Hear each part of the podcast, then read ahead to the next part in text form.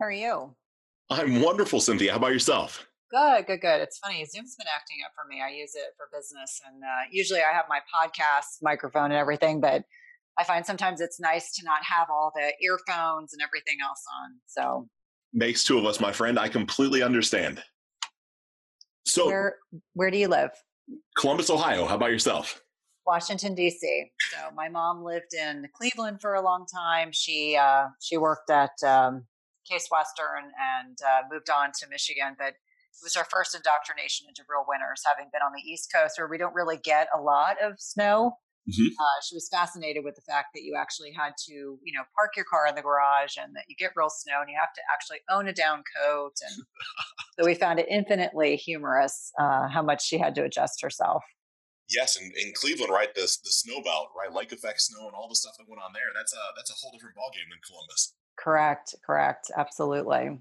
Yeah. So tell me a little about yourself, right? I know what you wrote about the podcast and right connected to me and how it all works, but the whole goal of this show is to make sure that everybody that listens follows you, invests in services from you, does whatever they can to connect to you. So love yeah. to just know more about you. Yeah, so I am a nurse practitioner by training and kind of fell into becoming an entrepreneur when I got tired of there's no other way to put it, I got tired of writing prescriptions because I couldn't motivate people to take better care of themselves. You know, I worked in critical care, cardiology, and a lot of people younger than me that were on diabetes medications, blood pressure medicines, cholesterol medicines. And I was like, there has to be a better way. So my business kind of fell out of my strong desire to really educate people about the interrelationship with it all starts with food. It's all about the food. If we don't change the way we eat, we are never going to maximize, you know, our health. And I think there's this kind of limiting beliefs that permeates um, the United States and I'm sure elsewhere that you know we kind of buy into this mentality that food isn't important and so we are in this fast food nation and we eat when we're on the go and we eat this highly processed um, very nutrient depleted food and we wonder why we get fat and sick. And i tell people all the time i'm like our bodies are designed to be fasting more eating less eating more nutrient dense foods. And when i can kind of change people's mindsets uh, they really they really find their sweet spot and i think the bulk of the people that i work with are women which is fine i do have some men mm-hmm. uh, but a lot of women that hit you know 35 and up and all of a sudden the game changes they can't eat the way they did in their 20s they really can't eat the way they did as a teenager and all of a sudden you know that glass of wine every night or going out and partying on the weekends or you know eating a lot of processed carbs really catches up with them in a very negative way so i've kind of created an environment a safe place as a resource uh, you know, I'm designed to inspire, educate, and empower women uh, and men to take better care of themselves. And I, and I find, and I tell my children this all the time, that I hope for them that they are able to cultivate and find a niche for themselves where they feel as val- valued and feel that their voice is really heard. And so now I'm, I look at it as I'm now becoming a bigger advocate for people. I do a lot of public speaking, which is probably what I love doing best, other than being a mom. Um, and so that's a little bit about me. I've done I've done a couple big talks. I do a lot of public speaking, as I said, but that's probably my first love. That's what it's kind of evolved into. So clinician, nutrition person, and then kind of public speaking is is my love. I love that. I love that so much. And so your clients is do you do only one to one? Is it a one to many model? Is it an educational platform? How do you how do you serve people? I probably do all of the above. I'm very active on social media. I have pretty solid uh, following on Instagram and Twitter, and growing on YouTube. I always say that uh, YouTube is the last bastion of social media I haven't yet figured out, but I'm I'm working on it.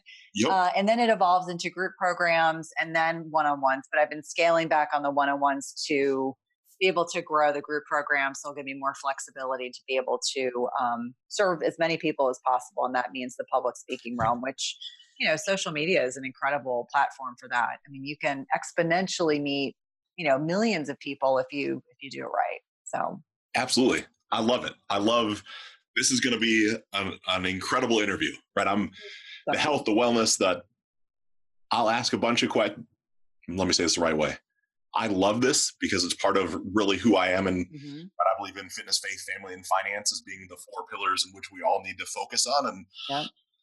I went way too heavy into fitness with this false pretense of what fitness really was, right? Anabolics and all my stuff, like the podcast, I'm very, very open and transparent. So there's sure. not, but right, what all that meant and the egoic sense of needing not even adulation, it was insecurity. And so I used muscle to wrap around that and hide from that. And the old thought that I needed to eat every two and a half hours to put on muscle and and then completely recalibrating, giving all that up two and a half, three years ago. And and I fast for at least 72 hours once a month, like just a water fast. Great. Yeah, that's great. Do kind of that intermittent fasting thing where I'm more of a 16 and 8, sometimes 18 and 6, right? Mm-hmm. Kind of I think that flexibility, metabolic flexibility is really the way to freedom. I truly believe that. And I love that you touched on the fact because I think when we're younger, we buy into this mentality that it's about the looks. Mm-hmm. And then you and then you figure out if if you're evolving as a human being, you figure out that yeah, there's a place for that, but it's more about being healthy, having the energy, sleeping well, connecting with others. That is so much more valuable uh, I, I, just think that you know in our kind of over sexualized um, com- complicated social media environment that what we see in print ads and movies it's like kids and young people really get these skewed perspectives on what's normal. Mm-hmm. and then you know we're all going to age. We live long enough it's going to happen right. Uh, someone was asking me the other day oh my gosh are you worried about aging? And i was like well i'm middle aged now so in my mind i think i'm 30 but i'm not and that's okay. But do I want to continue to evolve in such a way that I have plenty of energy to keep up with everyone that I want to, mm-hmm. that I get really high quality sleep, that I eat really nutrient dense food, I fast as long as I can. And then that flexibility piece is really critical. And then out of that, if I still remain looking fit and healthy, that's great, but that's not the focus. I think that's that's where I think that's where most of us, if we mature, if we emotionally evolve, we work away from that. I think when you're a teenager and a really young adult, everyone's self absorbed, but you hope that people move beyond that. Certainly, certainly. So I don't want to ruin the magic. It's going to be just getting to know you. So I'll do the little intro right now. And if you're good with that. Yep, sounds good. Uh, what would you like me to announce you as, right? Obviously, Cynthia Thurlow. Right. But then, right. Uh um, I usually say nurse practitioner, nutrition expert, TEDx speaker. I don't know. It just depends. Some people like it for to be super formal, and so I want you to go with you know whatever format you use. I will I will answer to all of the above. So wonderful, wonderful. I'll, I'll, i appreciate that. Okay. So this is 15 Minutes of Freedom. I'm your host Ryan Idell, and today I have Cynthia Thurlow, nurse practitioner, TEDx speaker. I'm gonna just call, I'm gonna call you Cynthia, a nutritional wizard, like a guru with what, what we were sharing before we hop on here. So we can go formal and informal. Either way, thank you for being a guest on the show. You're, thank you for having me. It's really a pleasure. So, Cynthia, I like to start these interviews always the same way, and that's by asking a really quick question. You used to be a nurse practitioner, right? Mm-hmm. Like a different setting, then you branch into the entrepreneurial space, right? You're you're a speaker, you're out in public, you do all this stuff. And as you have went down that path of being an entrepreneur, what what's one lesson that you think someone that's either considering going down that path or that's in that right now and is kind of confused what's one thing you'd share with them right now that could help get them some clarity um, i would say two things. I mean don't let fear be what holds you back from following your passions. I think that's really critical. And here's the other caveat to that. Invest in you. It is absolutely positively critical when you are making a life transition that you get the support that you need. And hiring business coaches has been one of the best investments I could have made, not only myself, but also in my business. So don't be afraid to spend the money to educate yourself on how to make good business decisions. And that requires some finesse. I can talk through that, but I think that a lot of people, when they transition, they, they pivot, they're like, they get this scarcity mindset. I don't want to spend the money. You got to spend some money to make some money. I mean, that's absolute, but don't be fearful. Just take the leap and have faith that it'll all work out. As long as it's a calculated, you know, you don't want to just, go from being the the sole breadwinner in your family to just becoming an entrepreneur. You need to have a plan. You need to be having communication with your partner if you're married or in a committed relationship. Talk with your with your children so that everyone understands where you're coming from. So it doesn't seem like it just was like a, an abrupt left turn. I love that. What, what a beautiful lesson, especially because I didn't even pay you to bring up coaching, right? Was, we just happen to both believe in it. So I, mm-hmm. I love mm-hmm. that.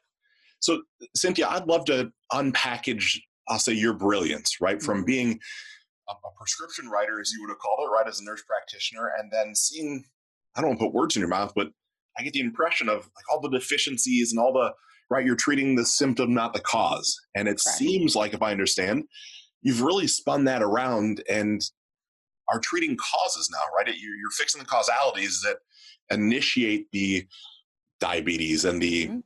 obesity and the heart disease and the we could go on 40 things together that you're helping fix. How did how did all that work? What was the timetable? What were the stumbling blocks? This has got to be a crazy story. Yeah, so so I've been a nurse practitioner for 20 years, which is a long time. But when I became a parent, I had a child that had some life threatening food allergies. And that was what got me clued in that just continuing to put topical steroids on his eczema was not going to fix the problem. And I kept asking, is it something I'm eating? Because it started when he was an infant, when he was being breastfed. And then it evolved. Even when he was no longer breastfeeding, he still had this eczema. And so that was what got me interested in food. And then I read a book called The Unhealthy Truth. And I have no, no affiliation with Robyn O'Brien but her book changed my life because I did not realize, as I think most Western medicine trained providers, I did not realize that there was a lot of contributory factors for this rise in food allergies, which got me diving down the rabbit hole of food. I went on to do a wellness coaching certification, and that didn't really do it. I started a doctoral program, that didn't really do it. And then I found I stumbled upon a blog of a woman and it, her book was Eat the Yolks. And so I thought that was fascinating and connected with her and asked her where she had gotten her training. And so to make a long story short, I ended up doing a functional nutrition program and that lit me up. And so then that was what became a huge focus. So I would say over the last 15 years, uh, I had not been a nurse practitioner all that long. Over the last 15 years, that's what shifted me enormously. And then probably the last five years, I was practicing as a nurse practitioner. I was getting increasingly disillusioned with the direction that preventative and chronic disease management was going. And I just kept saying, we can't just keep giving these people more pills. I mean, you know, we can't just keep telling people to eat all these grains and all this gluten and all these carbs and think that that's not contributing to this metabolic disease that we are seeing with exponential rates. And so for me, I, I woke up one morning. I remember telling my husband I was just ready. I said, I cannot I cannot, in good faith, go to work and continue to write prescriptions for things that could be so much better addressed if we talked about food. And the patients that we're seeing in the office, 90% of them, they were very conditioned. The conditioning was you have a symptom, you get a pill. They watch a commercial. The pharmaceutical you know, drug companies do a fantastic job of marketing to patients, which is something that's still fairly new. And I just felt like, in good conscience, I could not continue to support that mindset. Now, let's be very clear. I want to be very clear. There's absolutely positively a pace in emergency medicine, surgery, and acute care management for Western medicine trained per- providers and perspectives. I'm by no means being critical of my peers. I just think that we need to look at this problem a little differently. And so now there are hundreds of us that are physicians, nurses, nurse practitioners, PAs, lots of healthcare providers that are looking differently at this problem. And I think we're really making tremendous strides. And so that's kind of how it evolved. And then, uh, you know, the other the other hiccup was I go from working in an office in a hospital where I have all this support system, and then I go to working for myself. And boy, that was incredibly humbling. And I mm-hmm. have to tell when I when I see new entrepreneurs kind of on many of whom are on the same kind of path trajectory that I was on, when they talk to me, they're like, oh my gosh, you know, how did you get from point A to point B? And I'm like, a ton of work. Anyone that sees an entrepreneur that's successful, it is a ton of work. I mean, let's be clear, you will work harder as an entrepreneur than you ever did as a an employee. Uh, and that's not demeaning people that choose to work for uh, an organization because we need all types of workers. But I can tell you now, I could never go back to what I was doing before because I've evolved so much as a human being. And I think when you're an entrepreneur, especially as a female, you kind of really learn to advocate for yourself. Not that I've ever been a pushover, not that I have not had a strong conscience, sense of self, but when you're in control of your business, you recognize that you can either be effective or ineffective, and being ineffective is not even an option. So you definitely start to think on your feet, and uh, yeah, that that's my that's the the basic story of how I kind of shifted and evolved. What a powerful story, right? I I, lo- I love this. Yes, it is crazy. crazy. So I have I have a question. This is polarizing, and if it's mm-hmm. if it hits you the wrong way, we can definitely skip it. Okay. Vaccinations. Yes. What's your thought and take on them? Like, I'll, I'll answer my side first. Okay. I was vaccinated as a child. Mm-hmm. I've experienced no sort of major sickness or illness in my adult life. But as I look at our child, my, my wife and I's, I would say that now, from what I believe and understand, I don't believe that vaccinations or massive courses of anabolic, or well, for me it was anabolics, but antibiotics, mm-hmm. right? I don't believe that those are a healthy methodology for increasing our child's gut microbiome and their defense mechanisms against environmental changes. That's my belief. I am very uneducated, but I'm curious uh-huh. about what an educated person would say to me in response to that.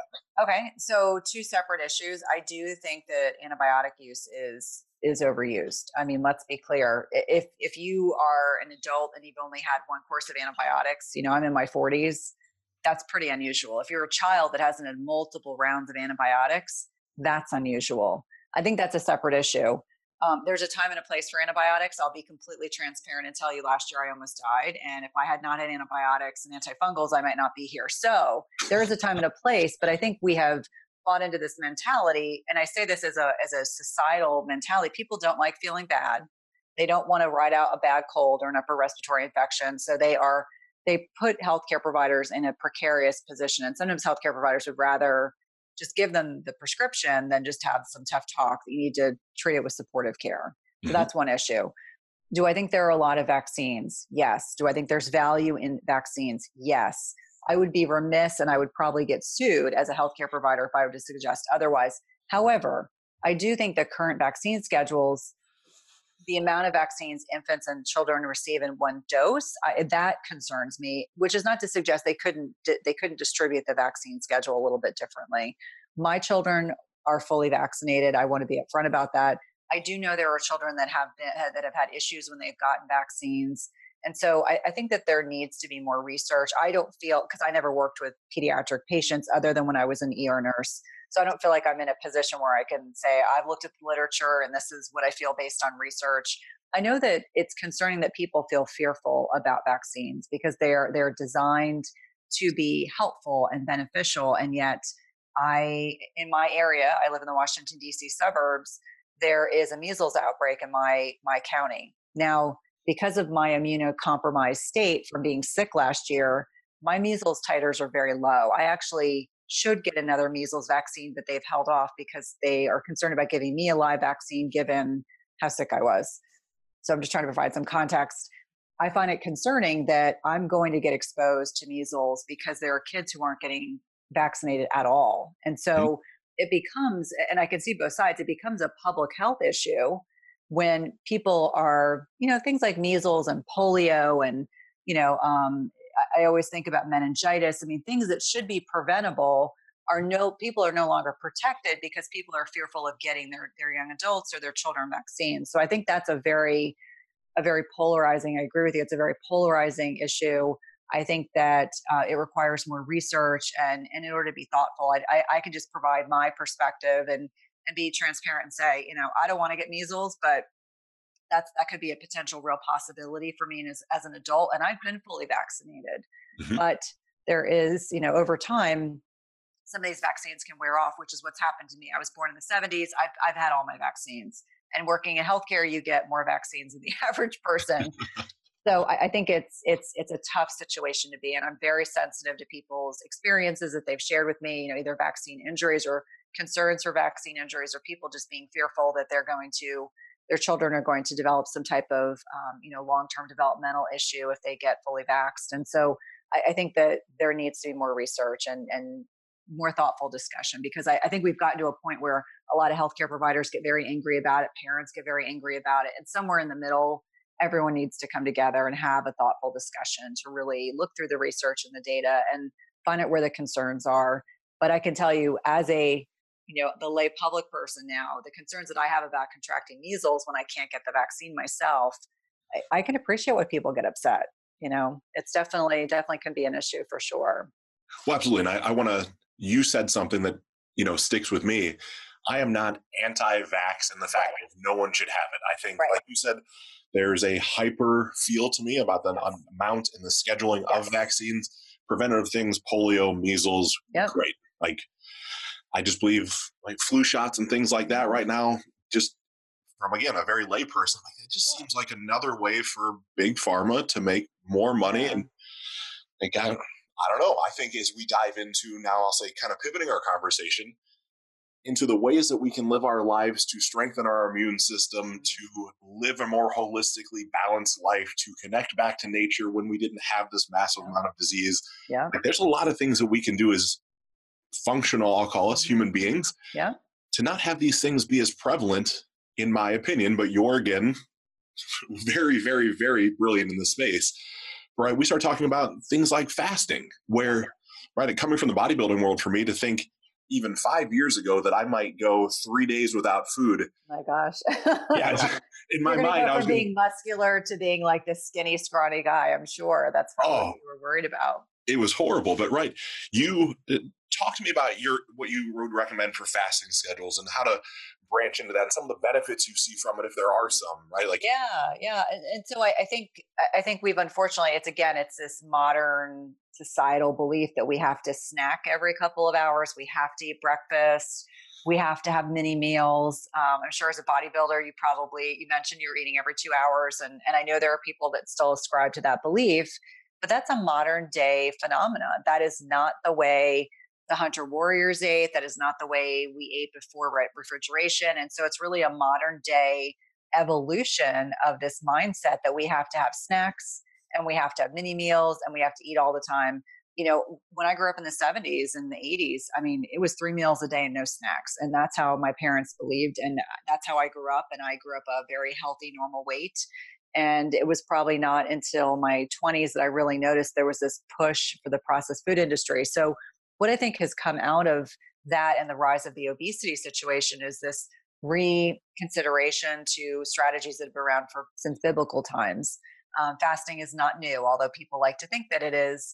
Uh, I think it's getting lots of, of focus and lots of press. And so our bodies are designed to eat less and fast more. And so when people first hear about intermittent fasting, and I start talking about it, first of all, they're they're paranoid that they're going to waste away. I'm like, hardly going to happen. Most of us have plenty of adipose or fat tissue. That's not going to happen. But what really starts to happen is when your insulin levels are low, like when you're not eating. So, insulin is this hormone that is secreted in response to food and helps move, uh, you know, blood sh- moves our moves sugar from our from our bloodstream into cells. That's the most simplistic way to put it. So, when insulin levels are low, like when we're fasted, we have things like improved mental clarity, we um, evoke autophagy, which is the spring cleaning of the cells, and that is not evoked at any other time. We want our bodies to take time to digest our food. Um, it slows absorption. Suddenly, people are more mental clarity. They sleep better. They're all of a sudden they're no longer bloated. Um, they lessen their likelihood of developing insulin resistance or diabetes. Their blood pressure improves. Their cholesterol panels improve. They reduce their likelihood of developing uh, Alzheimer's, which is type 3 dementia, as well as Parkinson's, and a slew of other benefits. And you know, people come to intermittent fasting because they want to lose weight. That's that's generally what people talk about, but they stay for all the other benefits. But when I'm speaking to someone for the first time about intermittent fasting, we always start off with a you probably ate dinner at six o'clock at night and you ate breakfast at eight. You've already fasted 14 hours. Try to see if you can go to 15 hours, try 16 hours. Everyone's got a sweet spot. For some people, they like 18 hours. My husband is rigid to the 18 hours mark. I mean, that really works well for him. I have some women that just eat one meal a day. It really depends on can you get the proper amount of macros, protein, fat, and carbs within your feeding window? And do you feel good? Do you sleep well? Do you still have sex drive? Um, do you have plenty of energy? Uh, you know, are you mentally clear? And so you're always kind of checking in with yourself. And so obviously there are people who should do intermittent fasting and people that shouldn't. It really depends on the individual for sure. But it's it's one of the strategies and it's not a nutritional philosophy because you can do it with any type of nutritional program but i always encourage people to eat clean i'm like let's be real you can't do you really can't benefit from intermittent fasting if you're eating twinkies and ho-hos all day long um, i'm not sure if they're even still making those i don't know it's not even on my radar don't look for those things in the grocery store but if you're eating nutrient dense whole foods you know good quality protein um, you know, good amount of vegetables. You're eating, you know, low glycemic fruits. Those are things like berries and, you know, a tart apple. Those are going to be better options for you than eating a highly processed diet and trying to, which tends to be very inflammatory. usually has a lot of refined seed oils, is full of soy and other types of garbage. So I always say you are what you eat. So this is a strategy that people can use throughout their lifetime. You can use it when you go on vacation. You can use it if you're exercising. Um, the really cool thing is that if you have been doing intermittent fasting long enough, you're then fat adapted. And so you can go to the gym and you can work through a tough workout and not feel like you need to eat something. And for a lot of people that have been conditioned to believe they need a protein shake before they go to the gym, a protein shake 30 minutes after, you know, they have to be very rigid about when they're eating. And I just don't buy into that philosophy anymore. I was able to put, this is always a question that comes up, I was able to put on 10 pounds of, of muscle after losing 15 pounds being in the hospital. So I tell people you can do it and gain muscle mass. I'm a woman. I might not be able to gain your muscle mass as a dude, but um, you know, you definitely can put muscle on. It's not a, you know, you do this, then you can't get this. And there's always a, a vigorous debate on this, usually on Twitter. well, of course. And I, I love to write all the, um, I'll say, uh, for me, it's bro science, right? All the people from the gym that said, no, no, no this, yep. this can't work this way. And then they just are just they're not even open to the possibility that there could be something different. And I was mm-hmm. my hands raised, like I was one of those guys. If you go back five years, where it's like, no, no, no, I needed two two grams of protein for every lean pound of body mass that I had in order to be in a you know a hyper anabolic state, coupled with again anabolics and right. human growth hormone and insulin and IGF one and everything else I could cram into my body. Which, as you're talking about insulin resistance, from running human growth hormone for so long, I was, you know, my, my insulin feedback loop was starting to be way out of whack. Yeah. And intermittent fasting has completely corrected that for me, right? Like blood sugar levels are as stable as could be. And awesome. then I, of course, I push it and super curious on your feedback on how long you would recommend, or you even recommend somebody fasting for more than I'll say an intermittent amount of time, right? I'm a 72, sometimes pushing as far as 96 hours with nothing more than water. Yeah, I think it depends on the person. So for me personally, I don't do, I've done three day fasts, but the longest I do is 24 hour fasts. Okay. Uh, you know, if you start looking at the benefits, you look at the study data, when you're doing three to five day fasts, that's when you can Im- impact telomere length and that impacts healthy aging.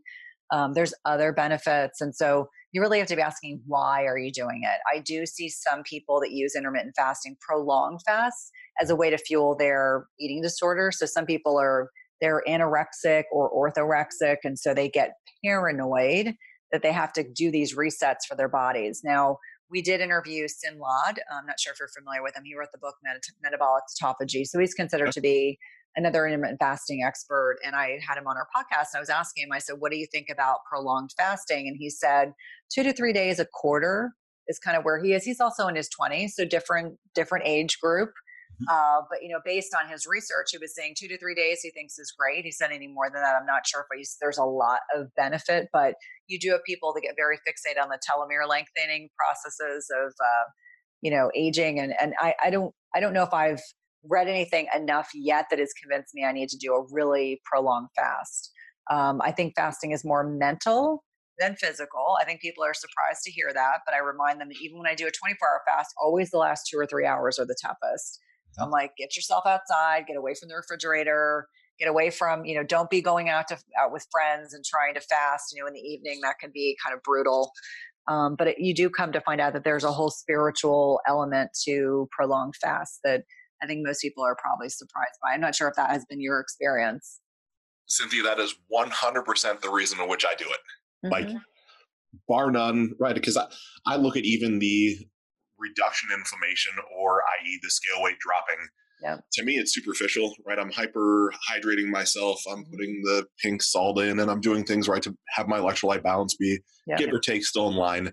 So of course I'm still gonna I'm gonna see after the first 24 hours a pretty rapid decrease in scale weight. But right. the minute I get back to eating in my normal intermittent fasting, it kind of comes back. Yeah. For me, for me, it's that thing of it's always at that 36 hour mark. It's like my brain finally turns on again in this yeah. whole different way. And yeah. but I'm, I'm a big believer in tracking everything, right? So it's an Oura ring, it's yeah. a Whoop. Like a, if I can't track and measure it, how do I know if it's really working? And so you start getting into the. I'd love to talk about sleep and right the combination of deep versus REM and what percentage that should look like and how optimized sleep cycle should be. Because I didn't realize how short I was coming on sleep, right? Like all the biohacking piece is fascinating. Oh, and it's it's what's crazy to me is really biohacking just removing modern systems. like we're calling it biohacking, but we're just reverting back to our way we're supposed to be. Yeah, the biological you know growth that we've experienced. Live in this hyper technology world, obviously, where right, we're having this conversation from mm-hmm. hundreds of miles apart, and yeah. might as well be right in front of me. but even you said refrigeration's only been 120 yeah. years or yeah. so. Like, and I think that's you know it, it's both good and bad. I mean, that's the thing about technology; it's both good and bad. Zoom allows us to have these like intimate conversations with people that we otherwise wouldn't run into, you know, locally. But I do think that getting back to basics, and so that's a discussion I'm oftentimes having. You know, getting out and getting sunlight first thing in the morning. And so I tell all of my clients that have got dogs, I'm like, get outside for 15 or 20 minutes. I know it's not warm outside right now. Well, today's an exception. This is an exceptionally warm February day, but in most instances, I'm like, get out and get sunlight on your skin. You've got receptors in your skin, you've got receptors in your retina that, you know, kind of support that circadian rhythm, you know, which circadian rhythms are what are involved with cortisol response in the body. And so making sure that you've got this healthy, kind of vigorous response. We want our cortisol to be highest in the morning, ebbs and flows throughout the day, and then kind of drops off in the evening when we get sleepy. But what happens is we're usually with artificial light all day long. We're in front of blue screens. That dysregulates melatonin when we start getting closer to bedtime. And our body says, okay, well, it's not time to go to bed because it's so light. You know, all this light that we're experiencing, um, it's so light that what I'm going to do is tell the body that it's time to be up. And so that's when you'll get that second wind at, you know, 10 o'clock at night and to remind people that you need to have a sleep ritual and that may not be sexy. I mean, I tell my husband all the time, this is not the way I lived when we first met when I was 30 years old that, you know, I wear blue blockers and I wear a sleep mask and I have Muse and I have BrainTap and I have, you know, blockout shades and you know, I've got all these things that I do now because I like my body to know. It's it's much like when you have a baby or a small child, it's time to go to bed. It's that sleep hygiene that is so so important and I find that when people start making those changes, because what's everyone's natural inclination that has kids? Oh, when my kids go to bed, I get a bunch of work done. Like, no, no, no, no. Go to bed. You need the sleep probably just as much as they do. And I have a tween and a teen. And I jokingly remind them, we all need the same amount of sleep, although they, they think they're impervious to sleep. I have to remind them that we all need sleep and the sleep quality is critical. And how many people don't get enough deep sleep? They don't get enough REM sleep and they don't wake up refreshed. And I remind people how critical it is to our brain function. Our brains are more active and when we're sleeping than they are any other time um, during the day in that like lymphatic system. And and so diving into that kind of nerdy anatomy and physiology, explaining to people that um, if they're not taking care of themselves, that their body will let them know. And oftentimes it's in the form of weight gain, insulin resistance, you know, inability to uh, you know properly manage stress. I think that and you may find this you know within your own community people deal with so much so much high level stress all the time they've become they just think they're impervious to it i'm like oh it's it's kind of like you just keep stacking the plates you know it's like more and more more and more and more until something happens and then they can't deal with it anymore or you know they're really unhappy they look inflamed they've gained weight they're miserable their sleep is terrible they're craving sugar and carby junk and probably drinking too much alcohol and you know a whole bunch of other probably watching too much Netflix. so, so Cynthia, if we if we go through, if you don't mind sharing, what would be an ideal, I'll say nighttime ritual, right? If if if I was was fortunate enough to work with you in some capacity. Cynthia, I'll do whatever you tell me to do from 5 p.m. on. Yeah, I would say get your blue blockers on. And so you can buy inexpensive blue blockers. You know, Uvex is cheap. It's like 10 bucks. My kids have Uvexes. They go over existing glasses. Um, however, I also remind people that you know there are better brands. Swanwick is the one that I wear because it's designed for smaller faces. Uvex is kind of a like a, as a dude, you could wear the big glasses and it would be sliding down your nose. So starting with blue blockers when it starts getting dusky outside, the blue blockers go on. You know, making sure that you're closing your feeding window earlier in the evening and not eating a dinner eight, nine o'clock at night when it's going to be harder on your body to digest the food when you're going to bed. I always talk about, you know, these sleep rituals. For some people, it can be L-theanine, it could be Cerephos, it could be, you know, maybe some people are taking CBD-based products. Um, here in in Northern Virginia, they're they're very popular, and it, and finding good quality products is important. Um, I don't like anyone to be taking melatonin every night. I know that is probably wildly unpopular, but it's still a hormone. And what is it going to do? It's going to tell your body's intrinsic you know, exogenous, endogenous secretion of melatonin is not going to occur. If you're taking it, your body's going to say, oh, I got plenty. I don't need to worry about this. Um, and then, you know, making sure that you're in a cold, dark room, getting off of electronics an hour or two before you go to bed. I mean, how many people sit in their bedrooms and watch TV or on their iPads or on their phone? Uh, really, even with the um, everyone has these options on their iPhones and their iPads that kind of like darkening, it goes down at a certain time, still not enough. Get off of that, read a book. You'd be surprised how much easier you fall asleep when you read a book as opposed to watching something on a tablet. And then, you know, creating some type of a environment. For me, I like having a sleep mask because for me, I'm very sensitive to light when I sleep now. Um, for some people, they like to soak in magnesium or they like to use essential oils. I mean, I'm not a big essential oils person, but you know, lavender is one of those things that can be very relaxing for people. And then really finding what works best for you. Sometimes people like to have a ritual of maybe having a, you know, a herbal tea that is non-stimulating, or maybe someone is going to drink a magnesium drink. I mean, really dependent on, you know, what works best for you. And and sometimes I find nearly every person benefits from having you know they're going to protein healthy fats and maybe a small portion of carbohydrate with their dinner i forgot to mention that. So might be a sweet potato or some squash. I'm not talking about rice and bread and pasta. I'm talking about whole food sources of carbohydrates that are really going to be beneficial. But that's that's usually where i start and then i tweak from there. I love it. I love it and that like my thought on that and uh, to share if you like let's go back in time to I'll say the, the, the prehistoric days, our mm-hmm. caveman time. Mm-hmm. Sun goes down, we figure out fire. Yep. We want to stay warm. Yep. We put a fire on. We've gathered all the sticks that are around us. The fire burns until it goes out, and then it gets cold. Mm-hmm. And so there's you have that yellow slash red light exposure from the fire. You don't have any blue light. Of course, your body gets adapted to sleeping in a cold environment. As yeah. the sun naturally comes up, there's more I'll call it natural blue light that mm-hmm. enters enters our retinas, right? That so we're that's that triggering effect to to turn yourself on. Yeah. And those sleep cycles are what, give or take 90 minutes? Is that kind of the the flow and yep. REM versus deep sleep in a sleep cycle, what 30, 40% somewhere is and, really healthy?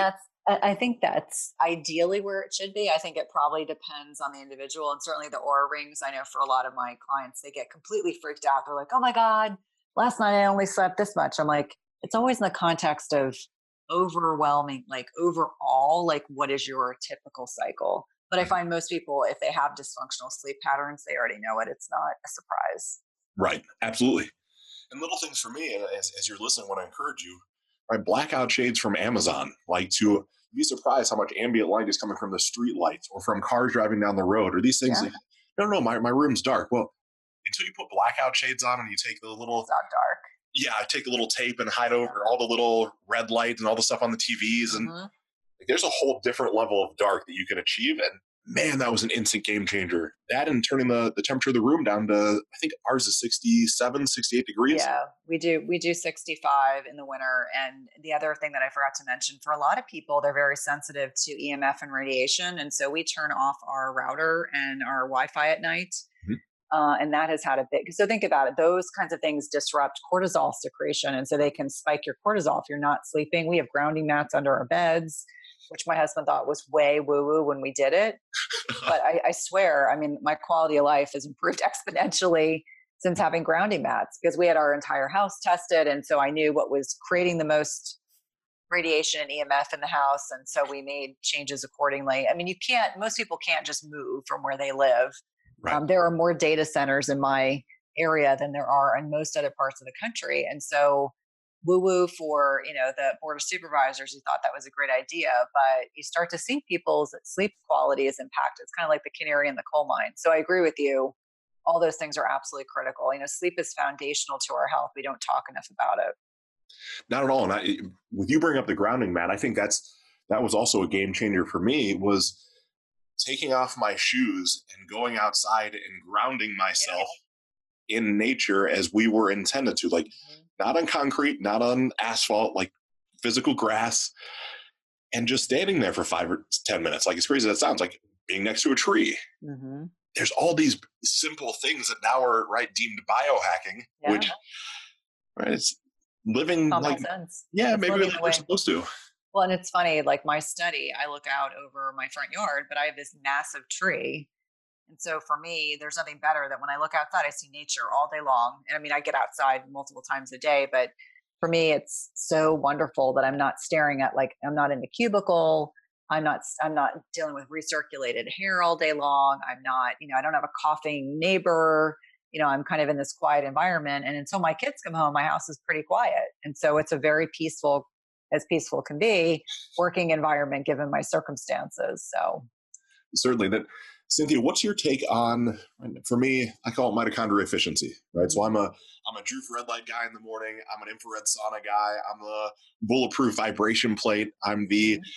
deep chest cooler at 37 degrees of water in three minutes of submersion and back and forth between hot and cold for two or three cycles.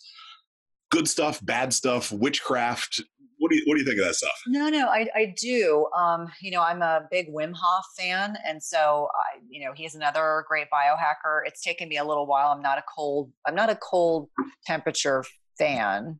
I don't love cold showers. I, I handle about 15 seconds of cold water. I do cryotherapy. I definitely believe in red light therapy, and I mean infrared sauna.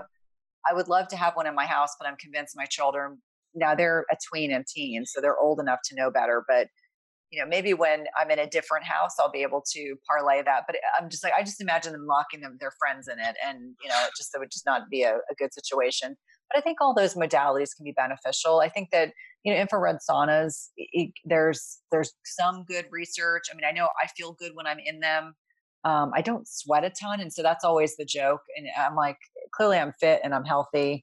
Uh, and then some people try to say, well, if you're not sweating a ton, then you're not doing it right. I'm like, I don't know if I buy into that, but you know, if it makes you feel good, I mean, that's half the battle. It's that's part of that self care. Like for me, I do acupuncture regularly, and I do Reiki therapy, and those kinds of things are like delicious naps because you're kind of tapped into your parasympathetic. It's all about tapping to that rest and repose side of our brains. And so I think whatever it is you choose to do, and all those things that you mentioned, as well as what I mentioned, tap into that parasympathetic side of the body, the nervous system, those are all beneficial. You know, we tend to be sympathetic dominant in our current culture. And so I think it's good to gear down. I think it's really important, however that looks. You know, obviously, some people can just whistle or they can do meditation and they can tap into that side of their body. But I think for many of us who are very action oriented, sometimes it's nice to be doing something while we're tapping into that parasympathetic. If that makes sense. You know, makes- yoga is another another another good option too.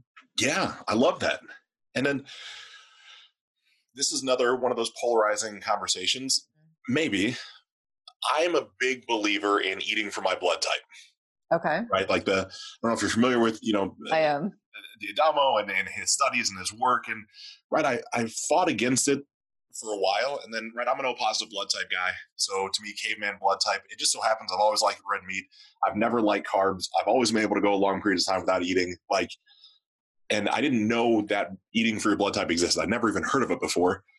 Picked up the book or somebody gave me the book at some point. Like, man, this is literally it's exactly what he's referencing is mirroring mine and then getting into neurotyping right with Christian Thibaudeau and some of the work that then right he's bounced around and seeing like man there's there's a lot of these different modalities that are all kind of saying the same thing with their own own vernacular to it no have what's your thought on any of that stuff right? Like to me i i, I get this privilege of speaking with you with so much brilliance I, for me I'm, I'm, I'm kind of winging it in a lot of these things. Yeah no no i mean i would say so i am o positive and for anyone that's listening and, and follows me on social media i'm carnivore-ish so i'm not 100% carnivore but after I got out of the hospital last year, the only thing I thought about uh, was water the first week. Week two of being in the hospital, I thought nothing, I thought of beef constantly. I mean, I wanted a juicy burger. And when I got it, all I wanted was beef and I wanted clementines. So I was anemic and my body was craving red meat, which has iron, and craving the vitamin C in the orange, which, you know, kind of validates, you know, that helps with absorption. So do I think that there's value? I think it's coincidental for me personally that I am O positive and and according to that diet plan that I should be eating lots of red meat um, and fasting because that's what I do. Uh, I, I think that before I'd gotten sick, I might have said, "Oh, there's no way I don't really eat a lot of red meat," but that's now a huge focus of my life.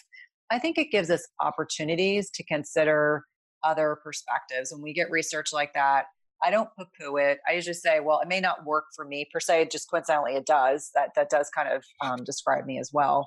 But I think it's all about being open minded. Quite honestly, I think that there's not a lot of great nutrition science, which is unfortunate. There's actually a really great book called Nutrition in Crisis. If you want to read about how um, we've really done a disservice to ourselves by not having great nutrition science, and so or nutrition research for that matter. So I, I think that I would be remiss to say I would never, because I would have told you 10 years ago there's no way I'd be carnivore and there's no way I would be intermittent fasting. So uh, we evolve and shift and change based on what our bodies need. And so it's, you know, do you sleep well? Do you have plenty of energy?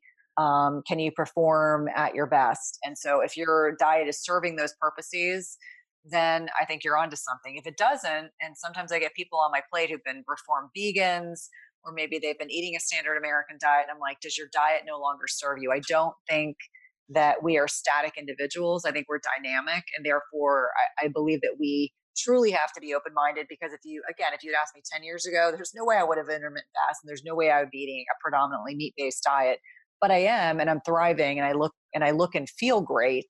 And therefore, it works for me. So I, I think it's really what works for you. But I do think that people that are that are writing those books, whether it's about the blood type diet or doing nutritional science or doing neuroscience as it applies to nutrition, there's there's there's things that people have found that have been effective, and I think we have to look more at it before we discount it and say, oh, well, that doesn't work. The only thing I'm not a fan of, and I'm very open about, very open about this, I don't think a long term vegan diet is healthy. Now, I will get lots of trolls coming after me. That's usually what happens. But we're that's why we have canines. We are designed to eat meat products. We are designed to eat animals, or at least you know consume dairy, or we are designed to consume animal-based products, whether it's honey or dairy products or butter. I mean, so I think it's naive if people think they're just going to eat fruits and vegetables the rest of their lives and nothing else. Oh, absolutely. Right. And I love especially right as, as what the, uh, whatever the documentary that came out, Game Changers. Oh God, I, I'm in the middle of writing a rebuttal. It makes me so, it totally triggers me. I'm like, this is crap. And then you start looking at who actually influenced how that that was designed. I mean, it's it's James Cameron. I mean, it's completely you know biased and self-serving. And I'm and I'm not saying that there aren't people I follow who might be the same way, but I think when you really look at the science, a plant-based diet is not the optimal way to live and thrive. Can you can you go to a plant-based diet for a period of time? And I do I did actually interact with someone on I think it was on Twitter who said, you know, most of the time I'm paleo, but I'll go like a week out of the month and I just eat plants. And I'm like, heck, if that works for you, good for you. But mm-hmm. I bet on that week when you start eating meat again, you feel a whole lot differently. And he said, yes. So, you know, who's to say that you take 100 people you might have everyone may have a different variation whether it's carnivore-ish they're doing paleo they're doing primal they're doing keto low carb. I just think that with the rates of obesity that we have in the united states there needs to be more people eating low carb and keto uh, than not.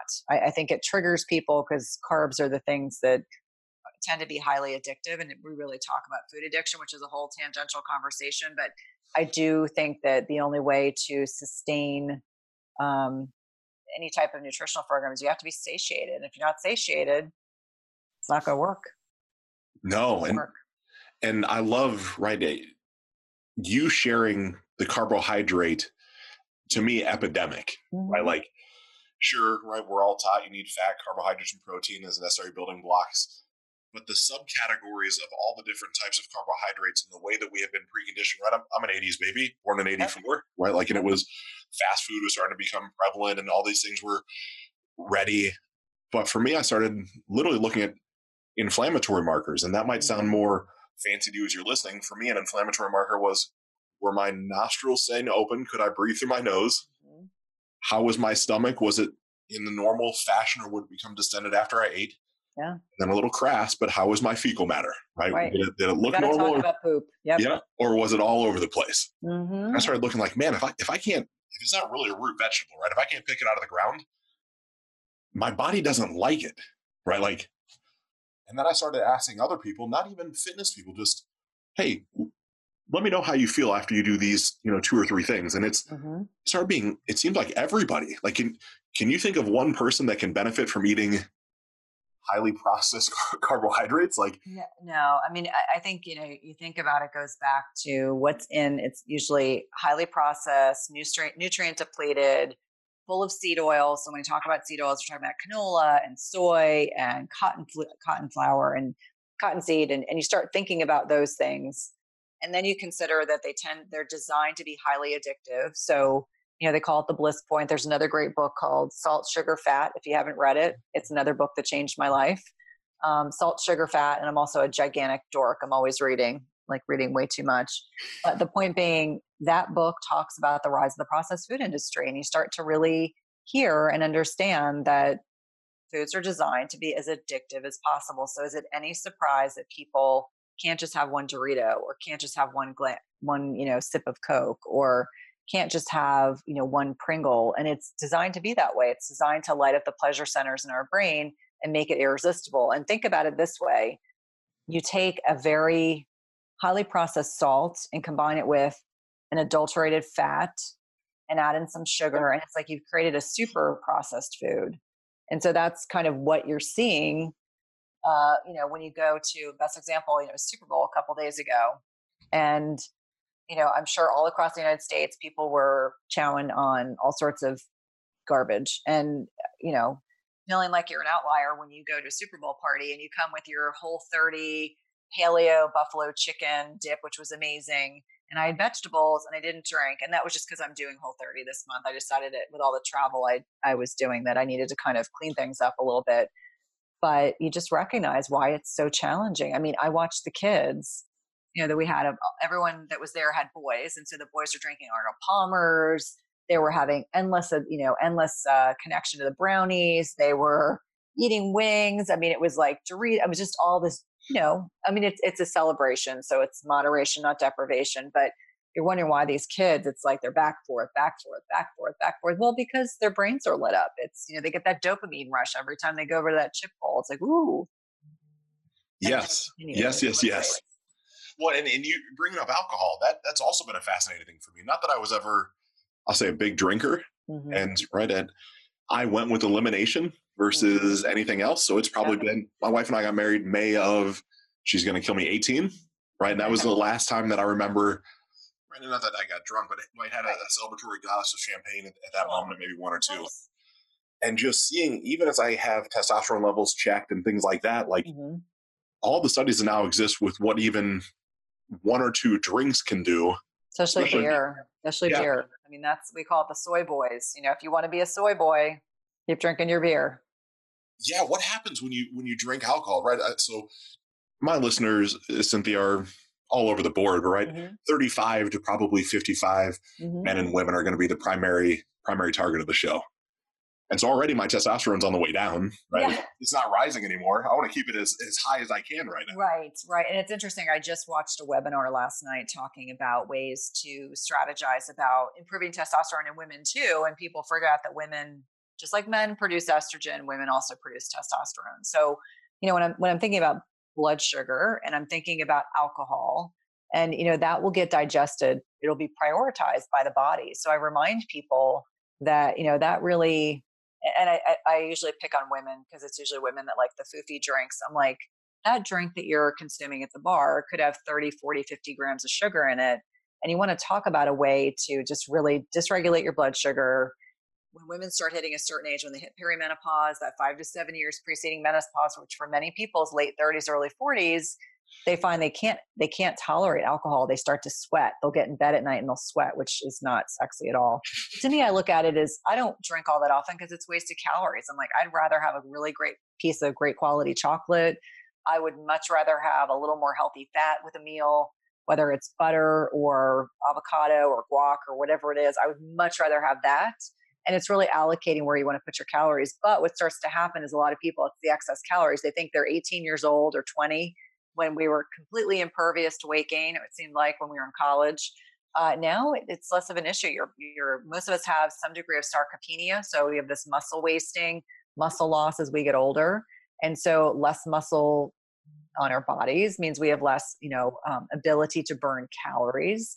And so I, I, just find that people eat too many calories and then they drink on top of it, and it kind of sets up this perfect storm for weight gain, inflammation.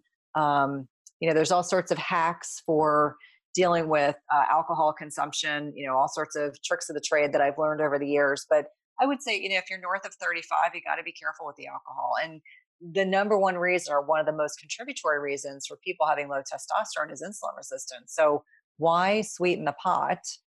if you will, um, of making yourself more prone to being insulin resistant by consuming something that we know doesn't have a lot of physiologic benefit. Now, you know, every once in a while, if you want a glass of wine or if you want to have a martini or you have a glass of bourbon or whatever it is that is your pleasure, enjoy it. But don't be doing that every night because you're really going to derail all your hard work.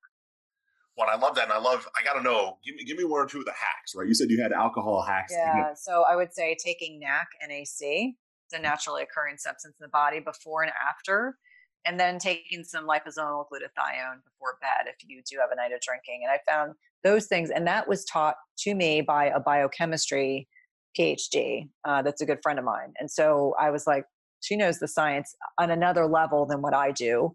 But I always remind people, I'm like, if, if taking something that easy makes it a whole lot more relatable. I mean, just for me personally, I don't feel good when I drink anymore. I mean, I never was a big drinker to begin with, but I will have one or two glasses of wine once or tw- once a month, probably at most, or a martini, and I can tolerate that. But anymore, and it's just it's a problem.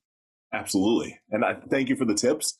And I love right you talking about liposomal uh, glutathione, glutathione. right? Mm-hmm. Is, is I, to me right if you're going to recommend two, I'll call them supplements, three supplements, whatever comes to mind that you think most. And I know this is this is this could be a, I might put you in a box. I'm not trying to right if there's two or three supplements that most people could benefit in their 30s and 40s to mm-hmm. supplement with with the way that most people are eating i know liposomal glutathione is one of my staples right? I, it's just a master antioxidant like I, I want that in my body all the time. Is that one of your go-to's and is it what else would you recommend? Like i like the delivery mechanism of liposomal because i know i'm it's just higher bioavailability Right, right, right. So I don't recommend I don't recommend it for everyone. It depends because I do a lot of diagnostic testing. I would say first and foremost magnesium, but it needs to be an absorbable form of magnesium, not just any old magnesium will do. And so there's a product called Jigsaw Magnesium SRT, so slow release. You know, two twice a day. Most, if not everyone that is listening to this podcast is magnesium deficient because we don't get enough magnesium from our soil, even if you eat organic. We live highly stressed lives and so, if taking a supplement's not of interest, I would say a magnesium spray or oil, Ancient Minerals, is a good product. That's another option. Um, I, I, you know, for many years I worked in cardiology, so I'm very, very savvy, very, very savvy with magnesium. I would say magnesium would be first. Um, second, I love adaptogenic herbs, so I start thinking about things like maca, ashwagandha, lemon balm, etc. Uh, again, there's no one I know that doesn't have some degree of stress. And these are naturally occurring plants and substances that can help support cortisol, can be very nourishing. Maca can be tricky because I like to do testing before recommending it, but maca every once in a while is otherwise okay. And then I would say probably my other go to is probably right now, I'm really a huge fan of L theanine. Again, it's an amino acid. It can take the, it can take kind of the, without being sedating. It can take some of the edge off if people are anxious during the day, but also can be very, very beneficial for sleep. And so there's a lot of research going on about L-theanine. It's very easy to take, very safe to take. But again, as I always say, my disclaimer, you know, discuss these things with your healthcare provider um, to see if it's appropriate for you. But those are generally easier things. Liposomal glutathione, I worry about quality. That's always the the bugaboo for me is that I, I want to ensure that someone's getting good quality supplements and that means not buying them off of Amazon. I know that gets people all triggered, but most really good quality supplement companies will not third party source, which means they will not sell to Amazon. I like Amazon for a lot of things, but that's not what I that's not where I recommend purchasing them from. So I won't for me, my my liposomal products all come from Quicksilver oh, Scientific. Oh good. It's yeah, great quality. Right. And, and there's just a few sources for me in the supplement world, no different than, and this is again polarizing, but dentistry or plastic surgery or things like that. Cheaper is not better almost Correct. ever. If, if someone's able to run a two yep. for one sale, yep. it can't be a quality product. Like there's this whole other niche in supplementation that is literally like one step just below pharmaceutical that you probably never heard of. And it's not on Amazon. And it mm-hmm. you're gonna need somebody like Cynthia to recommend these these sources for most people because they're not advertised. Like it, it comes from this whole different practitioner type of network. Yeah. What are would you mind sharing two or three if, if any of those pop into your mind of things that you know that if someone does take a supplement right now, they can go look and say, look, my vitamin C, I've been buying it from the chewable tabs in your local grocery store, which mm. are atrocious, versus three other sources or whatever comes to mind. Um, I, I, think it's challenging because the places that I get supplements from only sell to licensed healthcare providers. So the average person wouldn't be able to. But I would say better brands are things like Orthomolecular, Xymogen, Quicksilver. Uh, I really like Designs for Health. Uh, you know, Biotics is reasonable, Apex Energetics. And so obviously you're not going to find them on Amazon, but places like, um, oh, why am I drawing a blank? Natural Partners. You still have to go through a healthcare provider, but at least then you know that if you're going through someone, you're going to get uh, better quality. I, I, I always say, like, I like pharmaceutical grade supplements for a reason because then I know they've done third party testing, they've ensured that what's in there. I mean, I'll give you a good example fish oil. Everyone wants to take fish oil. So they go to Costco and they buy this massive bottle of probably rancid fish oil and they don't even realize that instead of reducing inflammation in their body there it's pro-inflammatory because it's rancid or who knows what it is it could be soybean oil in there you don't know. And so i think it's really critical to make sure do you really need it? You know i'm not a fan of people taking stuff just to take it. It's like do you genuinely have a need to be on this supplement? And so i think all of us are guilty of sometimes reading an article and then we're like oh my gosh i've got to go take coenzyme q10 or i've got to take fish oil and i'm like yeah, my question is always, can you metabolize it? You know, are you processing your fats properly? Can you tolerate that? Uh, you know, a good example is um, there are a lot of people that still buy into the belief that it's a one size fits all, you know, kind of philosophy when it comes to nutrition or supplementation. And I just remind people, I'm like, I just don't buy into that at all. You know, for example, a lot of the gallbladder support products that are out there have things like beets in them. Well, beets are great. I mean, don't get me wrong. Beets are also high in oxalates. So if someone is sensitive to oxalates and taking digestive enzymes or taking gallbladder support, I mean, they're causing more inflammation than if they just weren't taking it all. So I always think it has to be taken in the context of who are you as an individual? What are your symptoms? What's going on? And what do you really need intrinsically? Well, and I, I love that, Cynthia. And with I want someone to be able to reach out and connect with you, right? Because mm-hmm even the access to the supplements, if nothing else, right? If as you're listening and you've gotten the value from Cynthia, and you're like, man, there's there's there's a lot more to unpack than just this, right? We we get this hour together, and so how can someone get a hold of you? What right? What are the things that you can offer them? How does yeah. your system work for them?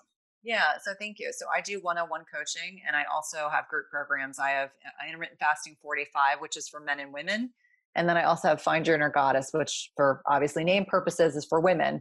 But I do, I would say the easiest way to find me is through my website, www.cynthiathurlow.com. I am active on Instagram, Twitter, and Facebook. I actually have a Facebook group that's called Intermittent Fasting Lifestyle backslash my name um, that's open to men and women. Again, I usually seem to attract more women than men, but uh, I also attract a nice group of guys as well. So you can find me on any of those platforms, and I have a really wonderful assistant who uh, you know fields all the emails and you know sends things to me that I need to deal with, and then takes care of the rest. I love it, Cynthia. I couldn't be more appreciative of your time, your brilliance, your energy and just all the stuff that you've shared. Thank you so much for being a guest. I really, really appreciate you. No, I loved our time together. It's been my pleasure.